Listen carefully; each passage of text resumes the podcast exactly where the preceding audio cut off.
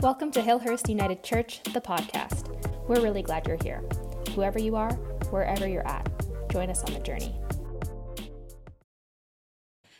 This past week, I gave a talk at the Vancouver School of Theology. They were having an interfaith conference, and the conference was titled Making Meaning in a Time of Media Polarization. And I was speaking specifically to social media, this idea of posting peace, what it means to use this medium healthily and positively in this time, a time that the school has declared is one of media polarization. The assignment, however, for both my co presenter, Reverend Dr. Doug Burch, and I was not to speak about what it was a time of, but to speak about what it was a time for. We recognize gravely what the circumstances of this moment are, but to make meaning, we had to talk about what they could be, to speak hopefully into this place, to speak honestly about what's next. For example, in the online space, we spoke about it being time for connection and time for empathy and time for discourse and patience and authenticity and relationship. That's what it's a time for. Here at Hillhurst, we are beginning a series called It's Time. And the question I hope you are all asking is for what? Over the next four weeks leading up to our meeting, we'll be asking this question What is it time for? For us personally, as individuals, that's today. For our leadership, that's next week with Deborah Yedlin. For us as followers of a Christian path, and what is it time for as the church, Hillhurst and beyond?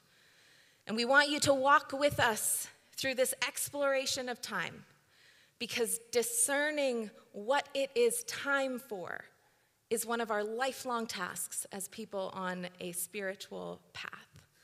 But in order to get there, we have to start here, where the clock, much to my dismay, reads 1057. Sorry about your luck.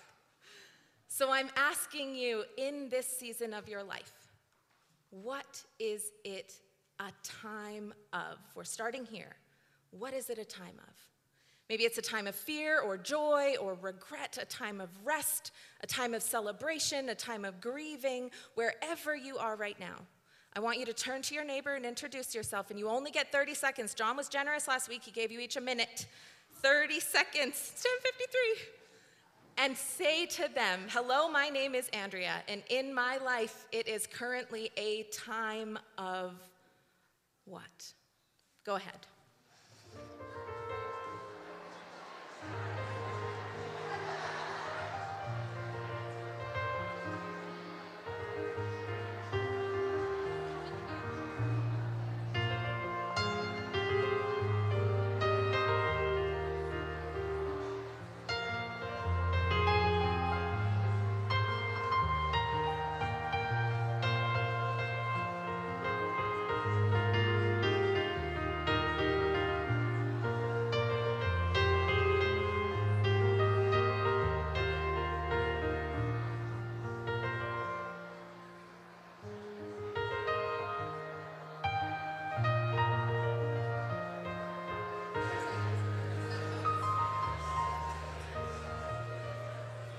I want you to know my new friend Sherry and I had one word answers.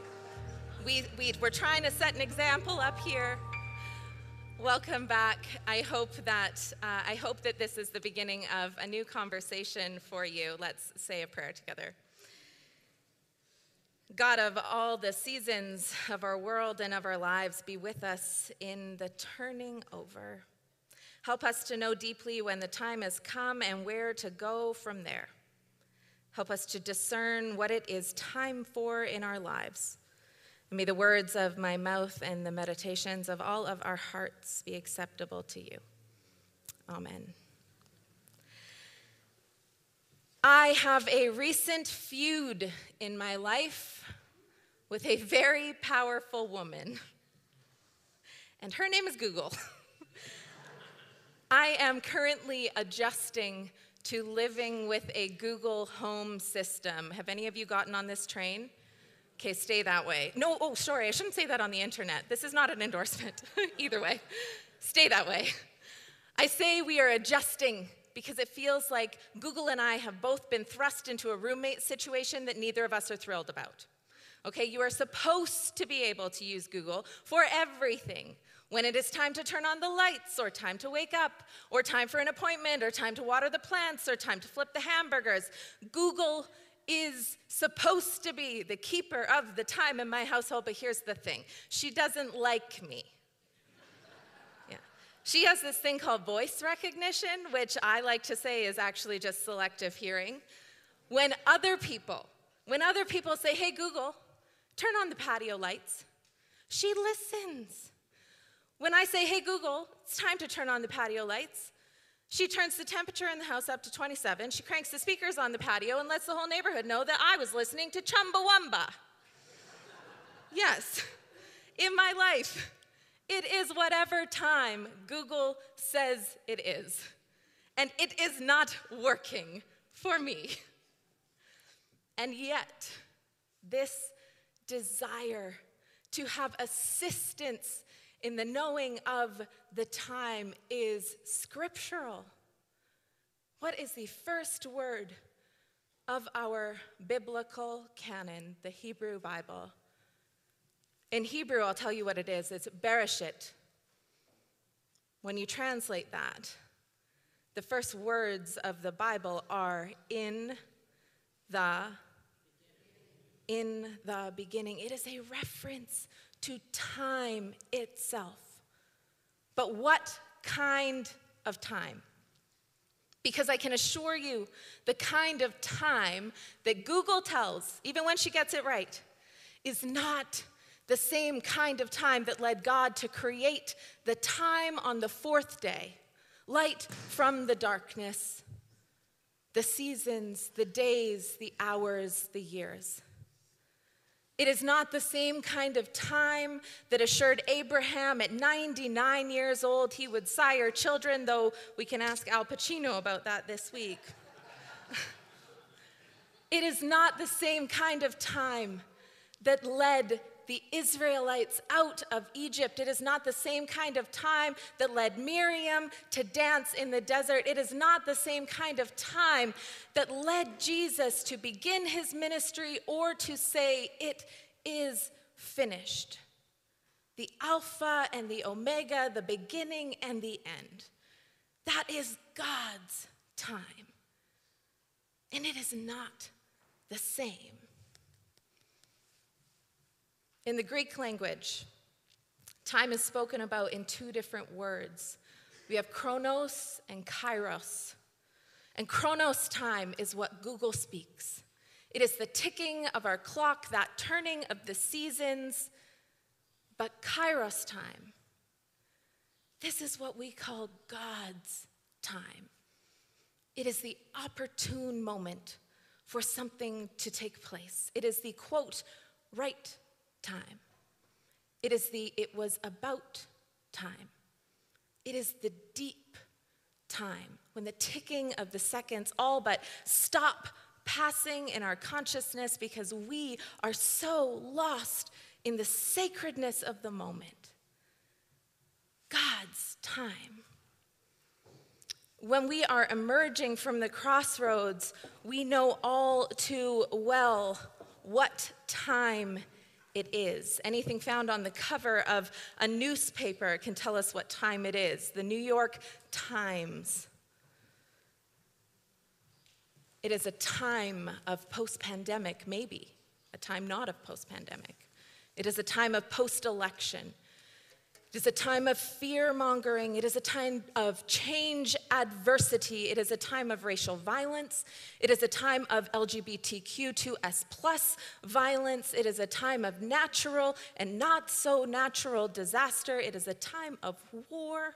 We know, we know what time it is. The world around us is constantly telling us. But how do we know? what it is time for. We ask this question all the time in our lives, whether we know it or not. What is it time for? And if you're anything like me, it's not always a divinely inspired conversation, and you've probably tried to ask Google. You think to yourself, I just turned 30, I should have a retirement plan and a baby on the way. Or I just turned 65, I should have started saving when I was 30, and my kids should be self sufficient by now. It's the I should be better at separating my compost from the garbage, but does it even matter anymore? It's I wish I could open my house to those displaced from the fires, but I don't have time to clean it. It's the I'm too old for this and I can't wait until's and the there's no money for that right now and the that's not how we've ever done it around here. But Google can't help with those questions because it's a different clock. Should is a hint that we are looking at the wrong clock. Comparison is a hint that we are looking at the wrong clock. Reactivity is a hint. Panic is a hint. Distraction is a hint that we are looking at the wrong clock. There is a different time. We are called to tell. In chapter 4 of Matthew's gospel, we read about the moment that Jesus began his ministry. Jesus had just returned from 40 days in the wilderness, and he hears of his friend John, his cousin John's beheading. John, who had just baptized Jesus in the Jordan. John, who had just witnessed the Holy Spirit descend upon Jesus and call him out. John had been sentenced to death and killed, and this, the scripture tells us, this is the moment Jesus knows what it is time for. Chapter 4, verse 17 says, From that time, Jesus began to proclaim, tote in the Greek, looking to the future. Now, there are all sorts of Googleable results for how Jesus knew it was the time to start his preaching. I know because I asked her.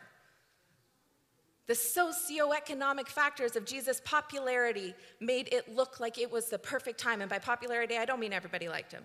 I meant his message spread. Technological advancements meant that travel was possible. The first Roman roadways had been developed, creating major military and trade routes around the empire, but also meaning that people could move from one place to the next easily in comparison. Word could spread.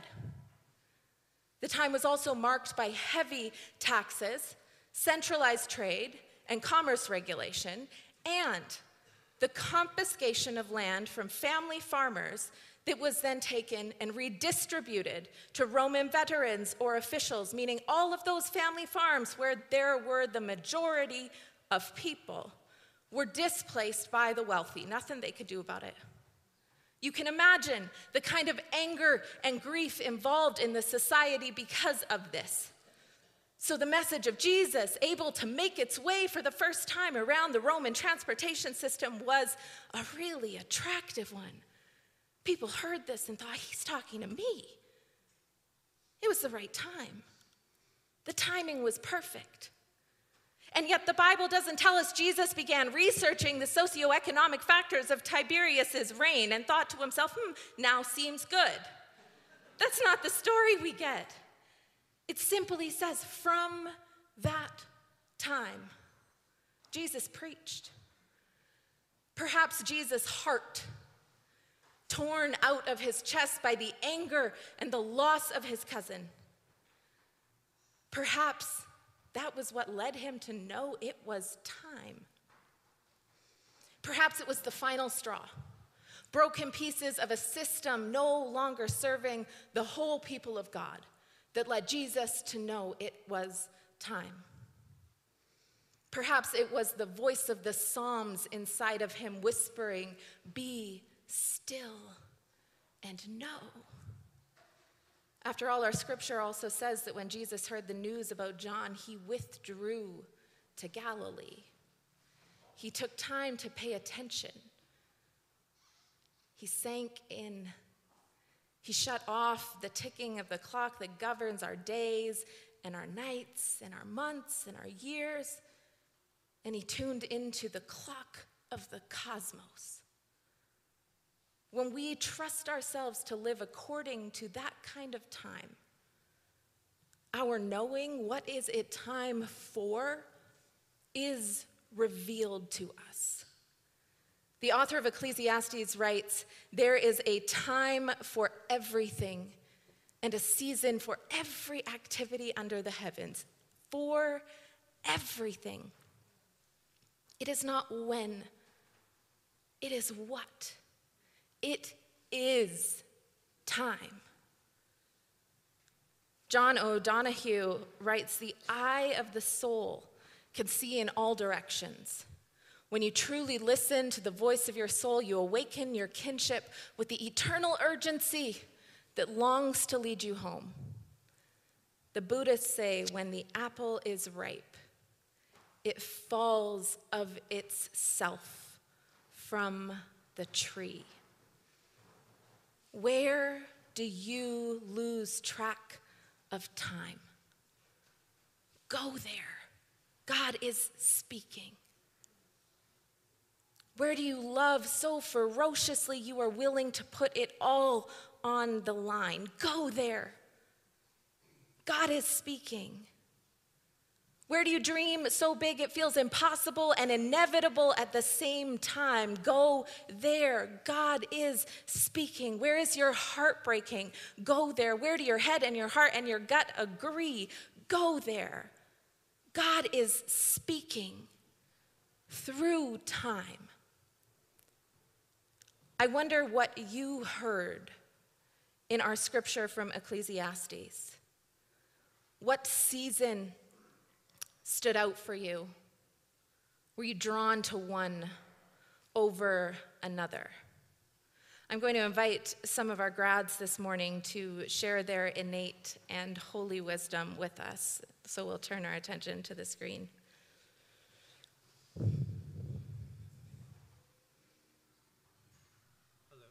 River Striped Wolf. I'm from the Piikani First Nation, and I just graduated with a Bachelor of Arts in Policy Studies at Mount Royal University.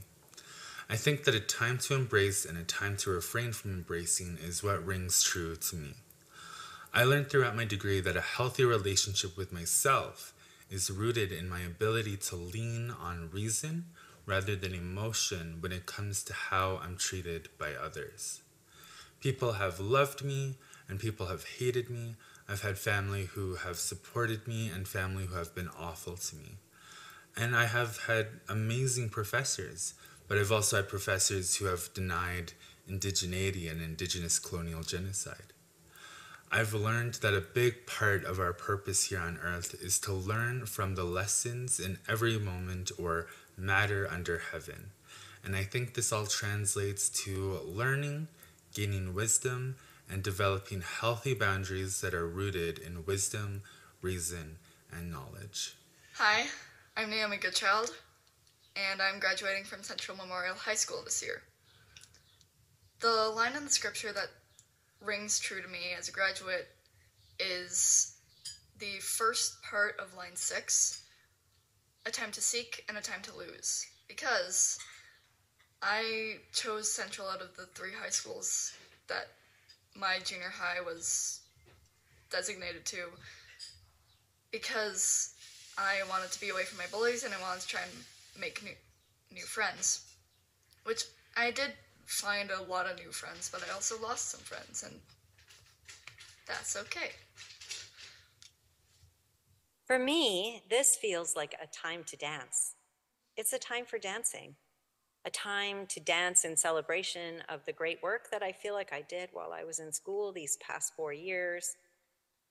A time to dance for the good friends that I made and the great learning experiences I had and the, the excellent professors who I had the opportunity to study with and for the eagle that showed up above the church on grad night. It's a time to dance and celebrate the many hikes that I've been able to take with Liz in Vancouver and Lara in Calgary, neither of whom I would know if I had not gone to Vancouver School of Theology.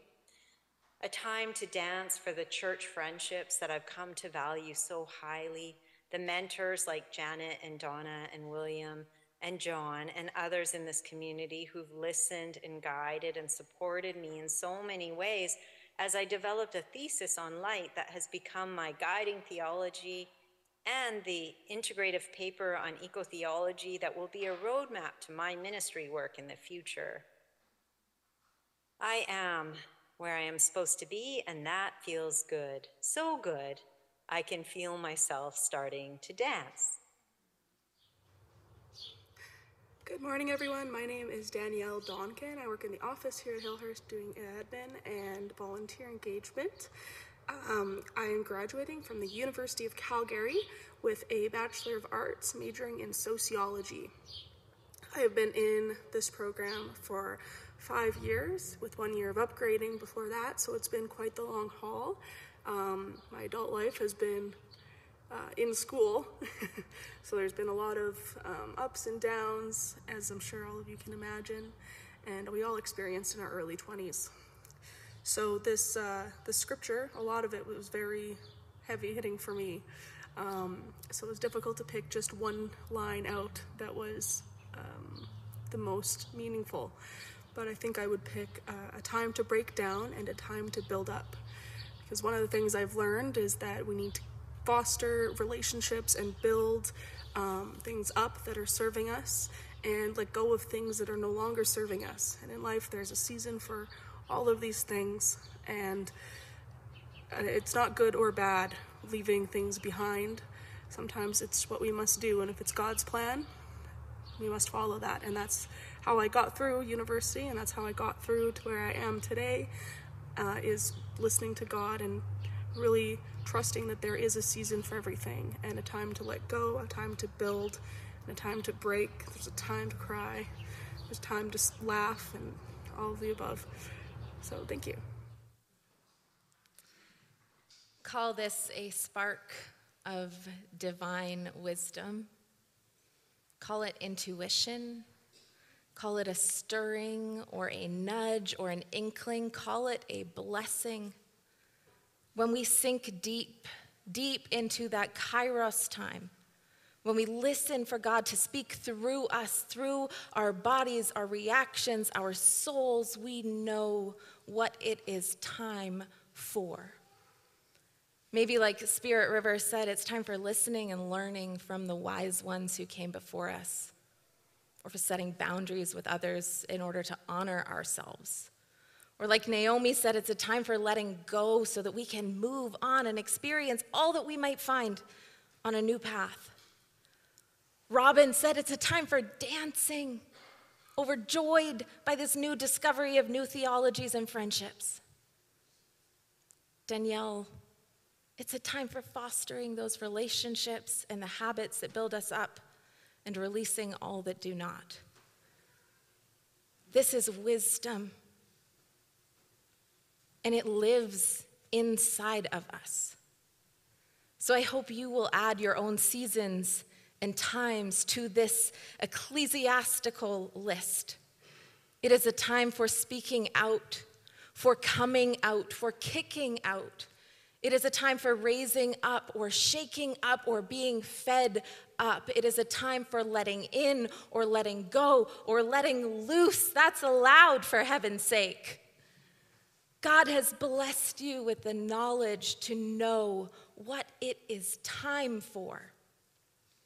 So, friends, in this chronos and kairos moment, in this Googleable and God driven moment, there is one thing we can know for certain it is time. In between the Alpha and the Omega is each and every one of us. And we are called to be here.